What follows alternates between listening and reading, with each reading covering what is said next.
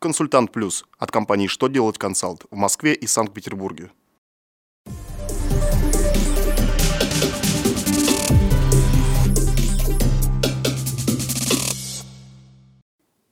Добрый день! Для вас работает служба информации телеканала «Что делает ТВ» в студии Ольга Тихонова.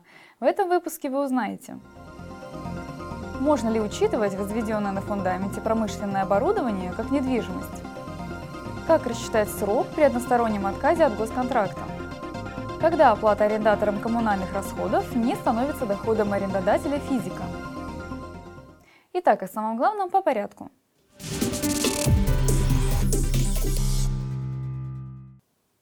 Минпромторг разъяснил особенности налогообложения, возведенного на фундаменте промышленного оборудования.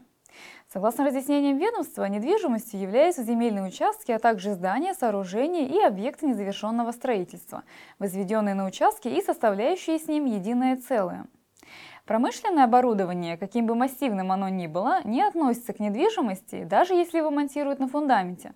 Это связано с тем, что его можно демонтировать и перенести на другое место с последующей установкой и сохранением технических свойств. Минпромторг пришел к выводу, что машины и оборудование, которые располагаются как внутри зданий, так и снаружи их, не относятся к объектам недвижимости.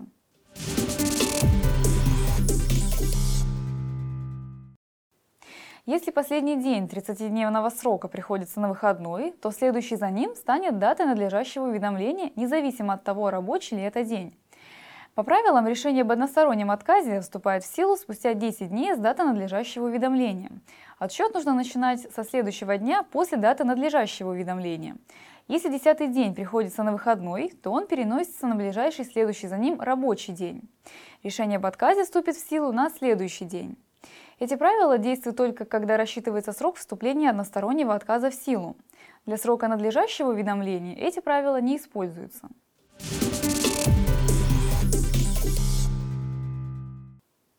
Минфин разъяснил, когда оплата арендатором коммунальных расходов не становится доходом арендодателя физика. Возникновение облагаемого налогом дохода у физлица-арендодателя зависит от вида коммунальных платежей. Так, расходы, возникающие только при использовании помещения, например, на электричество или водоснабжение, не становятся облагаемым НДФЛ доходом арендодателя. Доходы у арендодателя возникают в том случае, если арендатор оплачивает услуги, которые не зависят от того, используется ли помещение.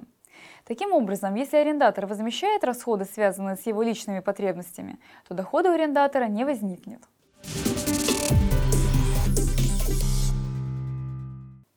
На этом у меня вся информация. Благодарю вас за внимание и до новых встреч!